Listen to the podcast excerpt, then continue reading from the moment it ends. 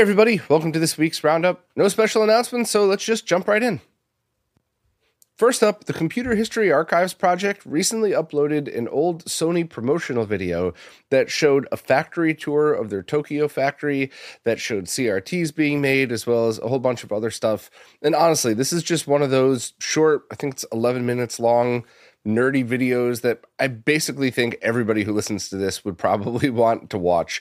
It's just one of those very cool glimpses back in time, and you kind of see how some of the C R T technology is basically exactly the same as it was when it ended in the late two thousands, but also you kind of get a glimpse into the past and see some of those really cool C R T designs. I don't know. I, I thought it was really awesome and absolutely worth sharing with all of you. I also was kind of smiling when I saw the, the different price differences, because one of those T Vs uh, in nineteen sixty-two, a twelve inch, I believe, was two hundred fifty dollars, which I went on one of those websites that adjusts price for today. It's basically two thousand five hundred dollars today. So it was kind of neat to see, you know, what the, the differences are.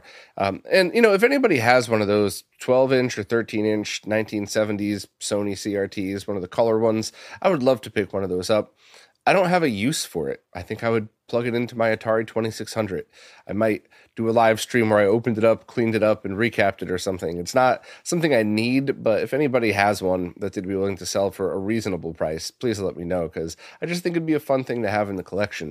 You know, one of the ones that's like, it's got the V H F and U H F crank circular knobs on the side, and uh, I, I just think those are really cool. So if anybody has one, let me know. But either way, definitely check out this video because it's worth watching. And the uh, Computer History Archives Projects, their YouTube channel has a bunch of cool stuff on it, many of which I've talked about before, so you might want to subscribe and kind of just keep an eye on them. Humble Bazooka just released an adapter that allows you to use Genesis A V cables on an Atari Jaguar. It's called, as you would expect, the Jag to Gen. The price is thirty-five dollars, and it should be compatible with everything that's compatible with a Genesis two Mini D I N. So composite video cables, R G B cables, H D Retrovision, Rad two X.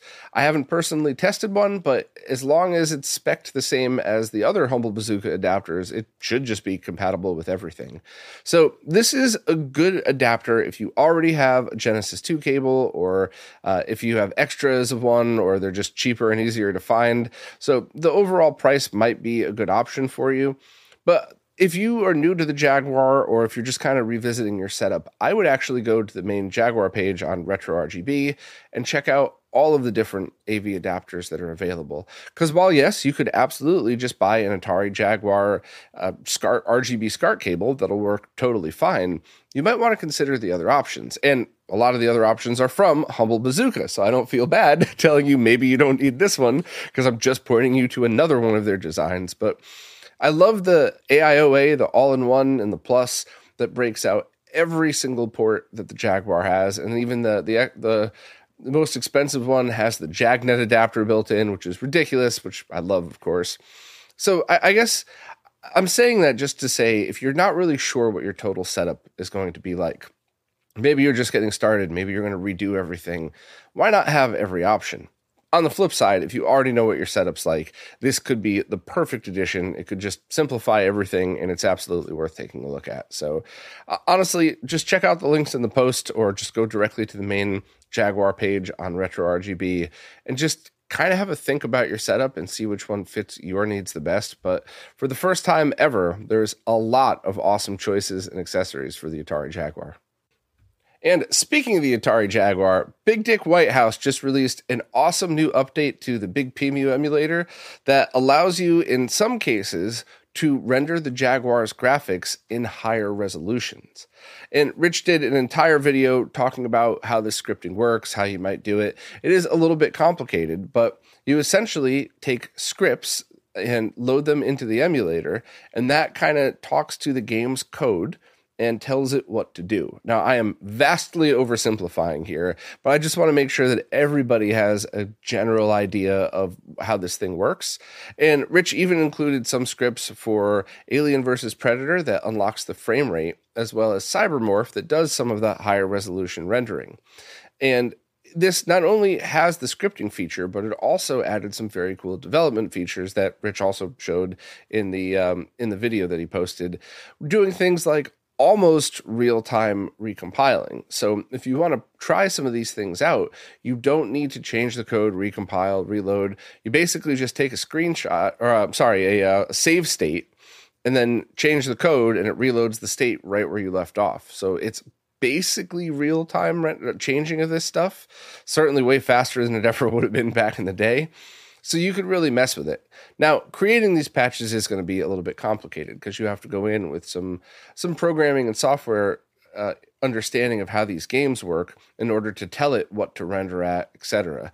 But the good news is, once you're done, you could share these patches with other people. Maybe we could get a database up somewhere. Console Mods dot org wiki seems like a very good place for that.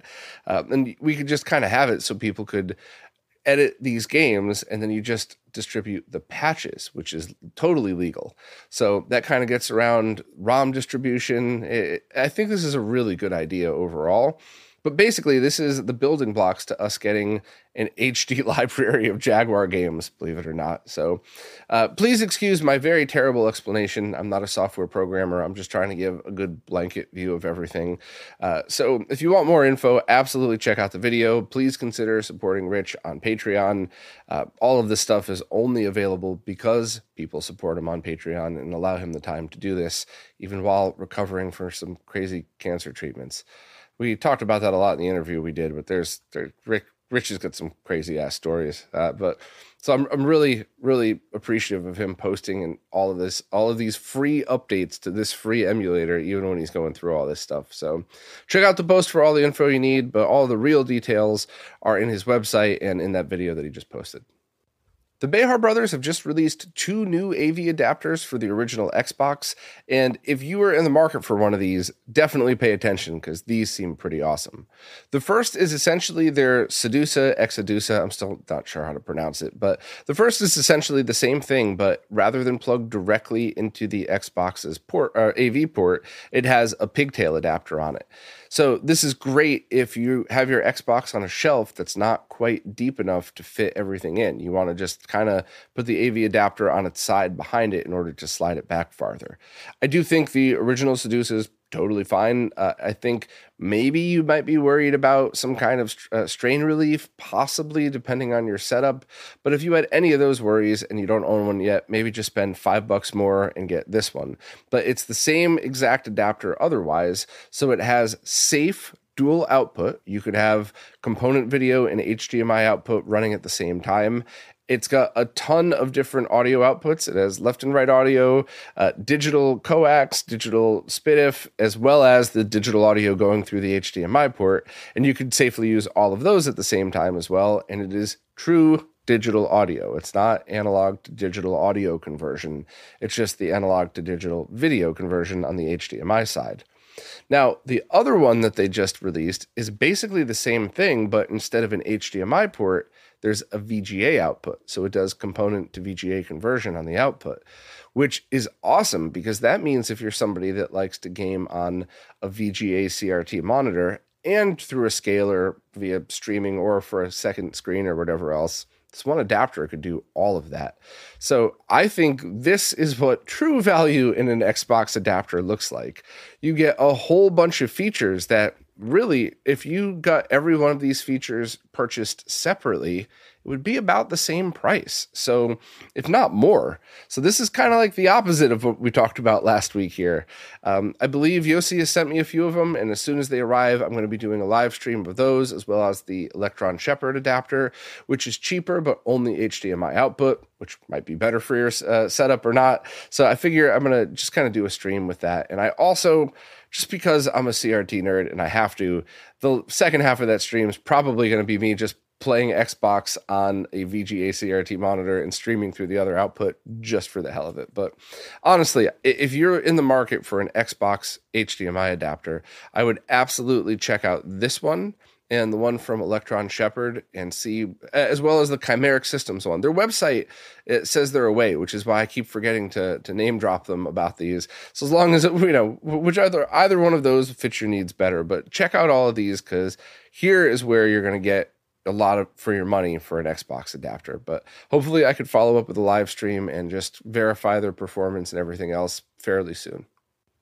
Fixel has just announced pre-orders on three new optical drive emulators. One is a massively big announcement, but the other two were previously talked about, so let's start with those. Those two are for the P C F X. One of them will be three hundred dollars, and it will replace the original drive, so that's perfect for anybody with a P C F X and a dead drive. However, the other is three hundred fifteen dollars, and that will work alongside the original one. So if you have a P C F X with a working drive, that's obviously the one to get, so you could retain both functionality of it. This is the one that we talked about before, so pre-orders are open if you're interested. However, the big one is called the FODE, the FODE, I should have asked Fixel how to pronounce it. However, this will be compatible with a ton of different consoles, including the Philips C D I, Dreamcast V A zero one and two, both twenty and twenty-one pin variants of the Sega Saturn, a bunch of different PlayStation revisions, Sega C D one, Sega C D two, the J V C X I, Wonder Mega, and the C D X, and a bunch of other consoles will be added fairly soon, all using the same board, which is great because optical drive emulators are things that many people need, but to justify the cost and the absolute time it takes to build one of these things, you know, I'm not sure how many people would really want to focus on a Philips C D I optical drive emulator, but having one board that could work on many different consoles is great. But on top of that, there's going to be a few extra features involved. And my favorite one, which isn't completely mapped out yet uh, for which console is which, but some consoles you'll be able to use this along with the original C D ROM drive. So it would make sense to me on consoles like the giant C D I unit, the one that John Linneman holds up his entire C R T collection with, that you'd probably be able to fit this somewhere else inside of that and have dual functionality. But something like the top-loading C D I, there's probably not enough room. So I think things like that still need to be ironed out. A bunch of extra little features probably are still in the works, but I think it's safe to place your pre-order if you wanted to use it in any one of those consoles, because this is going to be some pretty exciting stuff. I have more details for all of the currently announced features right here in the post, as well as any of the pre-order info and stuff like that. But this is really exciting because a lot of those consoles could really use an optical drive emulator, and even ones like the Sega C D. We already have an excellent MiSTer core. We already have the Mega EverDrive Pro, and of course the Mega S D did it first. But what if you have a really great working Sega C D unit and you love it? You've had it since you were a kid, but the drive's not really working anymore. Or the drive is working, but you want to preserve it, so you take it out and put this in its place.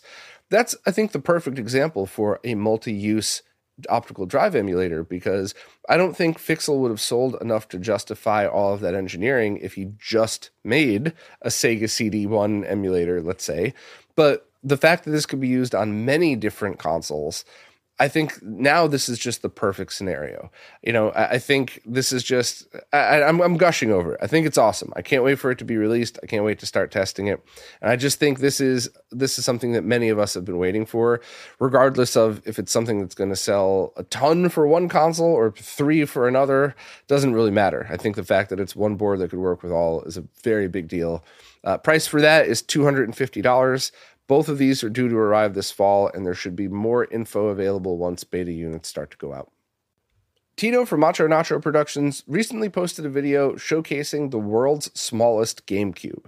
And no, it's not a Raspberry Pi Nano in a box.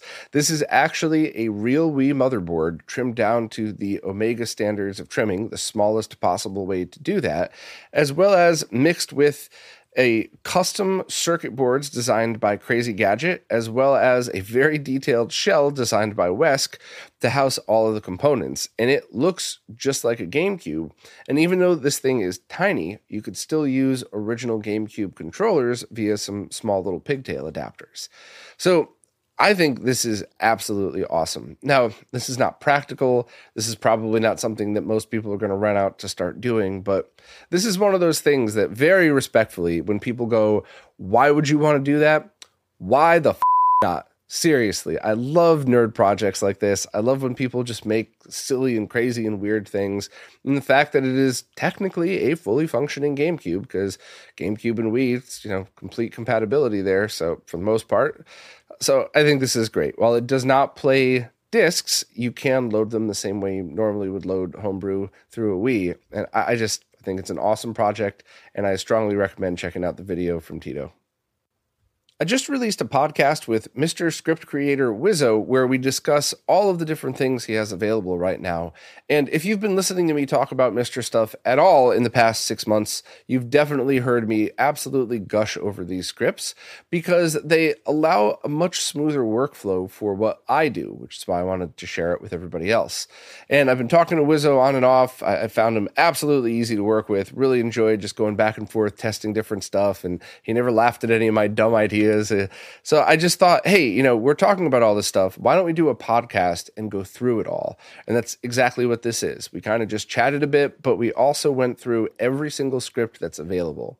And I would be willing to bet that if you own a MiSTer, by the time you're done with this podcast, at least one of these scripts will be installed on your MiSTer, or you'll bookmark it to install later. But most likely, more than one of these scripts. And not only do I like all of them as they are, Wizzo's also continuing to work on ones like The Last Played. So when you, uh, which is supported natively by MiSTer. However, if you use Wizzo's version, it launches both the core and the last game that you played. It's not currently working with arcade stuff, but the one that's built into MiSTer is, and you have to enable that to enable his. So that kind of works itself out pretty nicely at the moment. But there's just so many helpful tools, and I've loaded the remote app on every one of my MiSTers. That has been a massive, massive help. Um, the favorites, of course, I was talking about when I did the last MiSTer video. So honestly, if you own a MiSTer, listen to this podcast, because I guarantee you a lot of this stuff is going to be something that you would implement in your own setup. And also, there were a couple of people that discussed and said, oh, you know, a lot of this stuff should be native in the MiSTer core and, you know, in the MiSTer code. But I don't know. I, I kind of love both sides of this, because if if Wizzo would just hand this stuff over and Sorg were to just roll this in, then that's a whole other bunch of stuff that's needed to be supported by the core MiSTer crew. Um, so I, I kind of like that there's different scripts for different people, that it doesn't kind of bloat up the MiSTer, and that way you could really just install the ones that you need. But that's only my personal preference. You know, come to your own conclusion after you're done listening. But definitely, if you own a MiSTer, give that one a listen, because I think there's a bunch of tools in there that would really help your setup. Nintendo recently issued a cease and desist to Valve, the company that runs Steam, in order for them to remove the Dolphin emulator from their service before it was even officially launched. And there's two things to discuss in this. First are just the facts, and then the second is a bit of opinion. I will say that Modern Vintage Gamer did two awesome videos about this. One is more of an update, but I would strongly recommend watching both. They're not very long either, so you could kind of get brought up to speed that way. But I will give you the short version here. First, the facts, ninety-nine percent. Uh, it seems that the Dolphin emulator works by incorporating Nintendo's cryptographic keys, which is essentially distributing something with Nintendo's intellectual property in it. So for them to send a cease and desist is perfectly reasonable. And this part of it, at least in my opinion, is not Nintendo going, we're going to shut down all emulation, you know, big evil Nintendo. That part of it makes complete and total sense. And I understand why they would do that, because you have to draw a line with this stuff. So I, I totally understand that. But the second half is when they doubled down on this, they made a statement that could be interpreted in a couple of different ways. And one makes them look very stupid, and the other makes a lot more sense. So here's the opinion part. Um, they made a statement that if they were referring to things like ROMs of Switch games, which are currently being actively sold, would make sense. The statement was basically that would harm development and stifle innovation. That makes sense, and that's fair. If you talk about developers working their butt off to make a game as good as they possibly can, just to find out that the day that it was released, it was dumped online, and most of the people playing it are playing a stolen version, that makes sense. That's a fair statement. However, the way they worded it almost makes it seem like they're trying to say homebrew emulation harms development and stifles innovation, when Nintendo themselves have used the community's tools before, and their entire Switch Online service is emulation. So people like the Dolphin team who come up with amazing ways to play these games. And by the way, play them in higher resolutions and higher frame rates than Nintendo's own original hardware.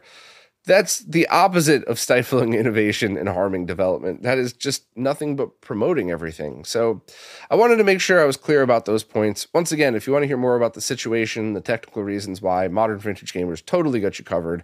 But I wanted to, to share these points just to kind of clarify what's going on. Because when Nintendo makes very stupid press releases like that, it's totally open to interpretation, and I really wish they would clarify which, and I, they're definitely not going to, because if they really do think, if they really do wish that all other emulation would go away, it'll just kind of show how far up their own butts their heads are. But on the flip side, if they really do mean stolen games that are still brand new and being sold hurts development, yeah, no, I'm completely agree with that. I, I don't pirate brand new games at all. Uh, I guess I shouldn't say that. I've absolutely bought games and then had a hacked console, so I just downloaded the ROM of it and left my game up on my shelf. Totally, one hundred percent have done that, but I'm not a game thief. I have every Super Nintendo game ever made, but I don't steal Switch games and stuff like that. Uh, but, you know, that's that's up to you to decide what you would like to do. I would like to support developers so that we could continue to get these awesome games made, but you better believe I'm always going to be supporting homebrew emulation, and I think...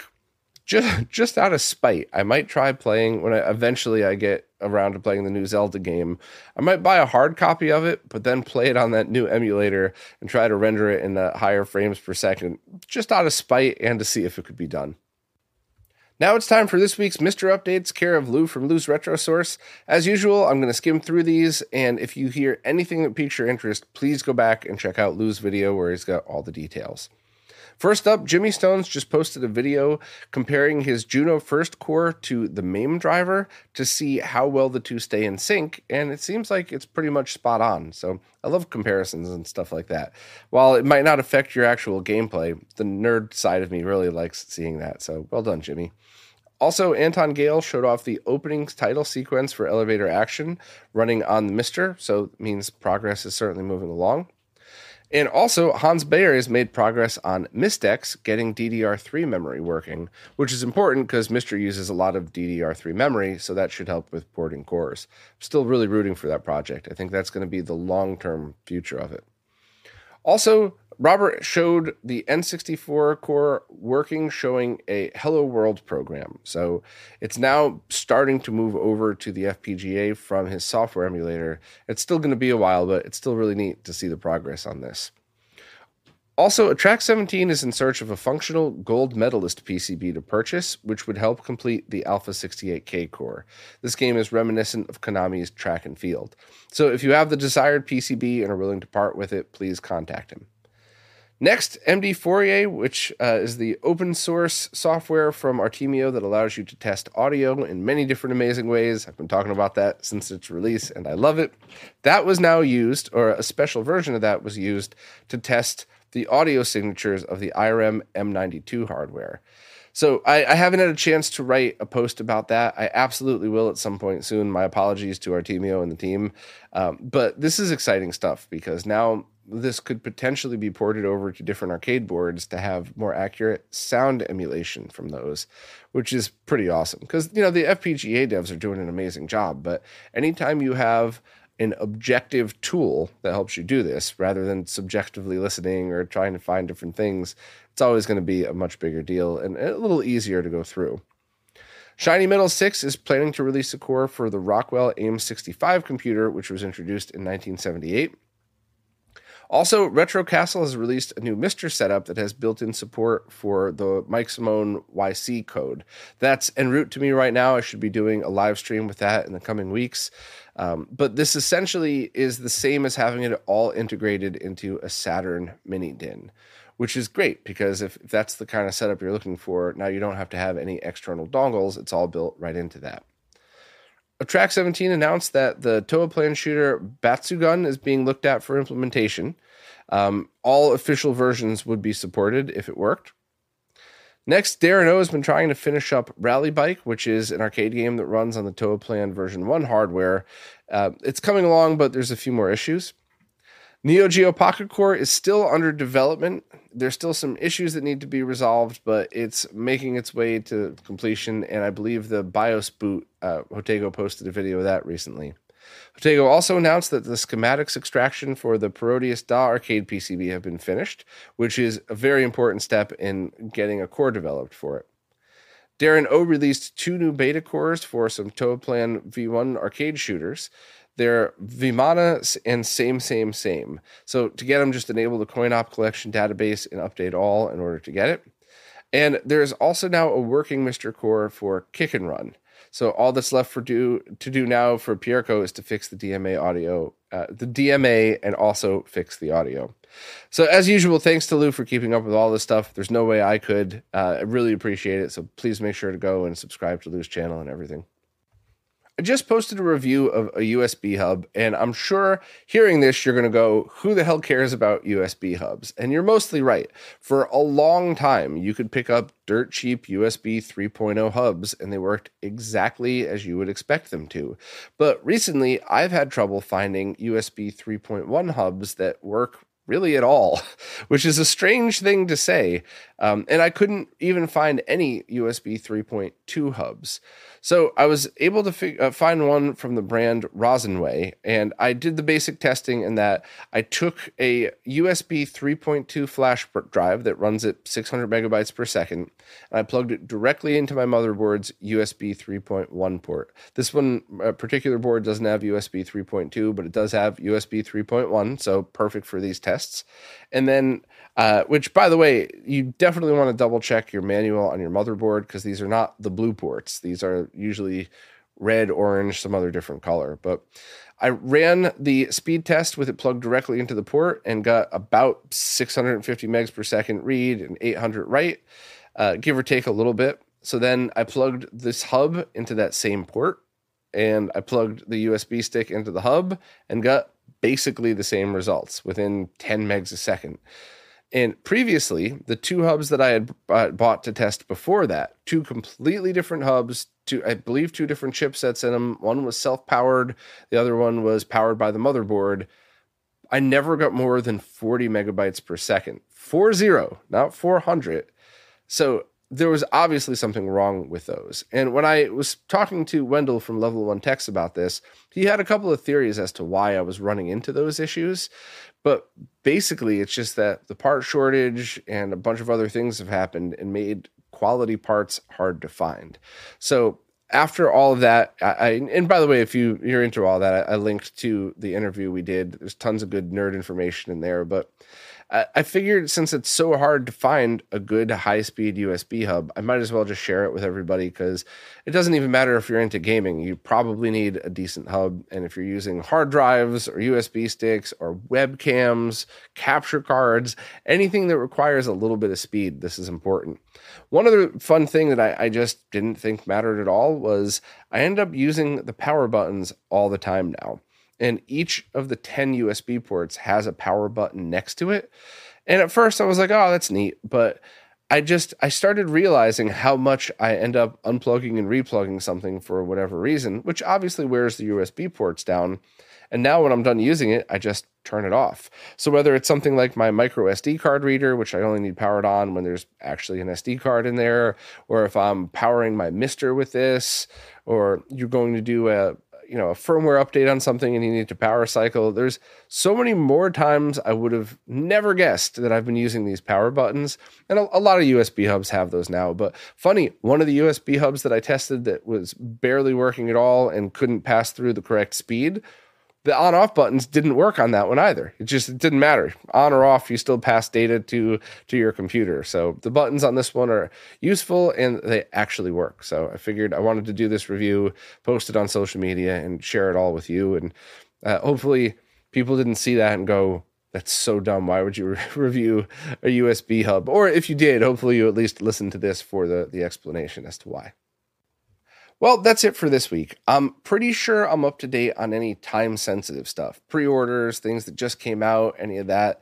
I probably missed one or two, but I am so far behind and I'm trying so hard to catch up.